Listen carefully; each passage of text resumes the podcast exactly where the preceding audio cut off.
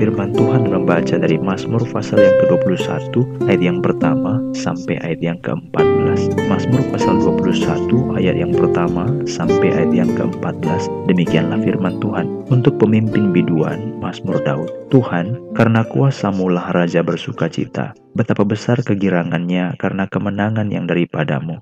Apa yang menjadi keinginan hatinya telah kau karuniakan kepadanya, dan permintaan bibirnya tidak kau tolak. Selah. Sebab engkau menyambut dia dengan berkat melimpah. Engkau menaruh mahkota dari emas tua di atas kepalanya. Hidup dimintanya daripadamu. Engkau memberikannya kepadanya dan umur panjang untuk seterusnya dan selama-lamanya. Besar kemuliaannya karena kemenangan yang daripadamu, keagungan dan semarak telah kau karuniakan kepadanya. Ya, engkau membuat dia menjadi berkat untuk seterusnya. Engkau memenuhi dia dengan sukacita di hadapanmu. Sebab Raja percaya kepada Tuhan dan karena kasih setia yang maha tinggi, ia tidak goyang. Tanganmu akan menjangkau semua musuhmu. Tangan kananmu akan menjangkau orang-orang yang membenci engkau. Engkau akan membuat mereka seperti perapian yang menyala-nyala pada waktu engkau menampakkan diri, ya Tuhan. Murka Tuhan akan menelan mereka dan api akan memakan mereka. Keturunan mereka akan kau binasakan dari muka bumi dan anak cucu mereka dari antara anak-anak manusia. Apabila mereka hendak mendatangkan malapetaka atasmu, merancangkan tipu muslihat, mereka tidak berdaya. Ya, engkau akan membuat mereka melarikan diri. Dengan tali busurmu, engkau membidik muka mereka. Bangkitlah ya Tuhan di dalam kuasamu. Kami mau menyanyikan dan memasmurkan keperkasaanmu. Demikianlah firman Tuhan. Umat-umat Tuhan, Mazmur pasal yang ke-21 berkaitan dengan Mazmur pasal yang ke-22. Kaitannya di mana? Kalau Mazmur pasal 20 adalah permintaannya, adalah permohonannya, dan Mazmur pasal 21 adalah jawabannya. Mazmur 20 adalah awalnya, Mazmur 21 adalah kelanjutannya. Jadi dalam Mazmur pasal 20 ada suatu permintaan dan doa kiranya Tuhan menjawab dan memberikan kemenangan bagi raja. Tetapi dalam Mazmur pasal 21, Tuhan memberi kemenangan dan mereka mengucap syukur untuk kemenangan yang telah diberikan itu. Oleh sebab dua Mazmur ini adalah Mazmur yang berkaitan berkesinambungan, maka tetap ada satu hal yang kita boleh catat tidak boleh lupa bahwa tetap dalam Mazmur pasal 21 walaupun ini disebut sebagai Mazmur Daud tetapi yang mengungkapkan kalimat-kalimat ini bukan Daud seorang diri, tetapi seluruh rakyat, seluruh bangsa, semua orang yang diperintah punya nada yang sama, punya bicara yang sama di hadapan Tuhan. Tuhan, karena kuasamu lah Raja bersuka cita. Betapa besar kegirangan karena kemenangan yang daripadamu. Apa yang menjadi keinginan hatinya telah kau karuniakan kepadanya dan permintaan bibirnya tidak kau tolak. Jadi kalimat ini adalah kalimat walaupun disebut sebagai Mazmur Daud, tapi bukan dari Daud seorang diri. Mereka bersyukur kepada Tuhan. Sebab engkau menyambut dia. Jadi ada orang lain yang membicarakan tentang raja. Ini tetap adalah suatu hal yang sangat indah, di mana ada kemampuan dari seorang pemimpin untuk membawa semua orang yang dipimpinnya takut akan Tuhan. Mungkin kalau hanya untuk mengajak orang itu banyak orang punya bakat ya, banyak orang punya kemampuan. Tapi bagaimana orang bisa membawa takut akan Tuhan? Ini yang sangat berat dan tidak mudah. Mengumpulkan orang kebaktian tidak sama dengan membawa orang takut akan Tuhan. Membawa orang atau mengajak orang ke gereja tidak sama dengan memberitakan Injil. Mengapa? Karena pada waktu kita membicarakan bagian pertama, maka saya akan mengajak kita bagian kedua. Ini bukan hanya sekedar membawa orang-orang, ini bukan hanya sekedar mengumpulkan orang-orang, tetapi bagaimana orang itu sungguh-sungguh takut akan Tuhan. Jadi seperti saya katakan di awal, bahwa mengumpulkan orang kebaktian itu tidak sama dengan memimpin orang takut akan Tuhan. Orang boleh datang kebaktian mungkin karena sungkan, mungkin karena segan, Mungkin karena ada kepentingan tertentu, mungkin karena tidak enak hati, atau mungkin karena kewajiban. Jadi banyak sekali hal. Tetapi bagaimana mereka takut akan Tuhan? Ini tugas yang berat sekali. Mengajak orang gereja ya bisa dengan berbaca cara. Mungkin seorang gadis perempuan atau remaja muda bisa aja seorang remaja laki-laki ayo ke gereja ya karena memang ada maksud tertentu ya laki-lakinya mau saja Atau sebaliknya, suami dengan istri, istri dengan suami. Mungkin karena ada maksud tertentu. Atau majikan dengan anak buahnya, atau sebaliknya anak buah dengan majikannya, ya karena ada sesuatu. Tetapi bagaimana mereka bukan hanya hadir, tapi mereka mengenal Injil, mengenal Allah dengan sesungguhnya. Inilah yang terjadi dalam Mazmur pasal 21. Jadi bukan hanya seorang pemimpin yang sanggup untuk membawa orang-orang untuk takut akan Tuhan, tetapi kita bisa melihat pengenalan Allah itu dimiliki oleh orang-orang tersebut. Jadi bukan hanya Daud. Mari kita baca beberapa contoh misalnya dalam ayat yang kelima.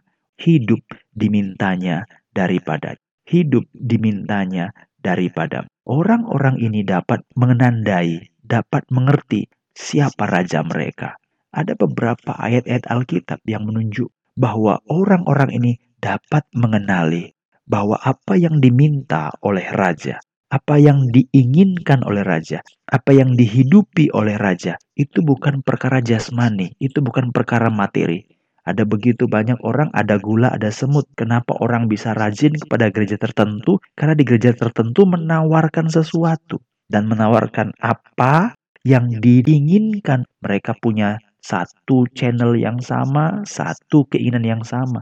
Jadi kalau gereja tertentu menawarkan, wah kamu akan kaya. Ya yang datang itu orang-orang yang pengen kaya. Ada gula, ada semut. Wah kamu itu akan sembuh dari penyakit. Yang datang itu ya orang-orang yang menginginkan kesembuhan.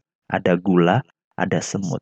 Prinsip itu berlaku sebenarnya dalam Mazmur pasal 21. Tetapi yang mereka lihat bukan hal-hal yang materi.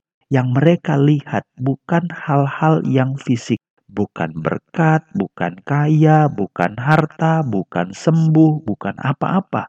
Tetapi saudara lihat, apa yang bisa dilihat oleh orang-orang ini? Mereka bukan hanya diajak sebagai orang yang berkumpul, mereka bukan hanya orang yang dikumpulkan sebagai rakyat, tapi rakyat ini dapat melihat apa yang diminta oleh raja, hidup apa yang dijalani dan dihidupi oleh raja. Mereka tahu harta apa, keinginan apa yang diinginkan dan dilakukan oleh raja. Hidup. Hidup itu sesuatu hal yang sifatnya bukanlah materi, tetapi sesuatu yang bersifat hidup. Ini hal yang rohani. Ada beberapa saudara-saudara dalam ayat yang kelima disebutkan hidup yang diminta raja daripadamu. Jadi dia tahu rajanya itu bukan minta uang, bukan minta kaya, tapi minta hidup. Yang kedua misalnya dalam ayat yang ketujuh. Ini kaitan sebenarnya yang bisa kita baca dari kaitan pada ayat yang keempat. Tetapi mari kita lanjut membaca saja dalam ayat yang ketujuh. Engkau membuat dia menjadi berkat. Jadi kalau dalam pasal 21 ayat 4 Tuhan memberikan berkat. Tuhan melimpahi dengan berkat. Tapi berkat itu diapain? Bukan dipegang sendiri, bukan ditahan sendiri, Mazmur 21 ayat 7, engkau membuat dia menjadi berkat. Jadi dia menerima berkat, lalu berkat yang diterima itu diberi kepada orang lain. Rakyat bisa melihat ini loh. Pada siapa? Pada raja. Itu berarti rakyatnya menjadi rakyat yang dewasa. Mereka kumpul, mereka berdoa, mereka berseru kepada Tuhan, bukan karena disuruh, bukan karena paksaan, tapi karena mereka bisa menilai, bisa melihat apa yang dilakukan oleh raja, keunggulan apa yang dimintanya. Dia berbeda dengan raja-raja lain dalam hal apa? Dalam ayat yang ke-8 misalnya. Jadi kalau ayat yang kelima dia minta hidup, dalam Mazmur 21 ayat yang ke-7 dia diberkati tapi dia menyalurkan berkat kepada orang lain, bahkan dalam ayat yang ke-7 dikatakan dikatakan engkau memenuhi raja dengan sukacita. Jadi ada berkat, ada hidup, ada sukacita. Lalu dalam ayat yang ke-8, sebab raja percaya kepada Tuhan.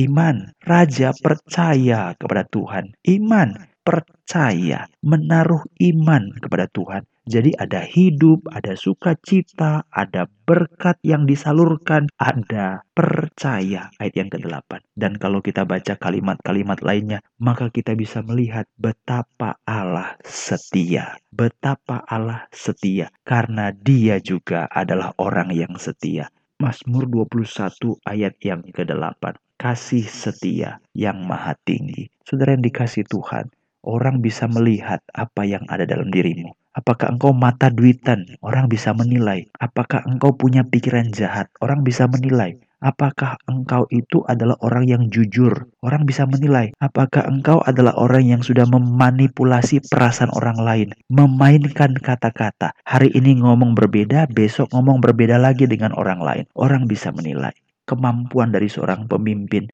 raja yang dapat membawa orang-orang dipimpinnya untuk takut akan Allah. Ini keberhasilannya memang, tetapi keberhasilan yang sangat indah ada lagi, yaitu orang-orang yang dibawa itu bukan sekedar kumpul, bukan sekedar berdoa, tapi mereka sendiri bisa melihat, mereka bisa menilai apa yang baik yang dilakukan raja, dan yang baik itu juga menjadi doa mereka.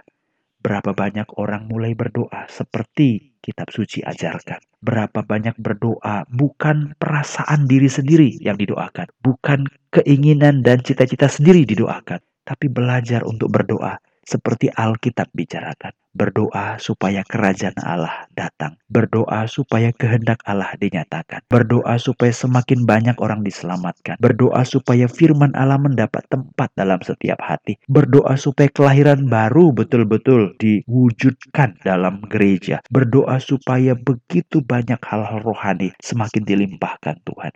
Siapakah yang punya keinginan seperti itu? Itulah yang terjadi dalam Mazmur pasal 21. Jadi seorang raja yang membawa semua umat-umatnya untuk takut akan Tuhan. Tetapi yang kedua, rakyat itu dapat menilai, dapat membedakan dan mendoakan hal-hal yang rohani sebagai hal yang utama. Biarlah Tuhan menolong kita dan membawa kita kepada pengalaman iman yang demikian. Mari berdoa.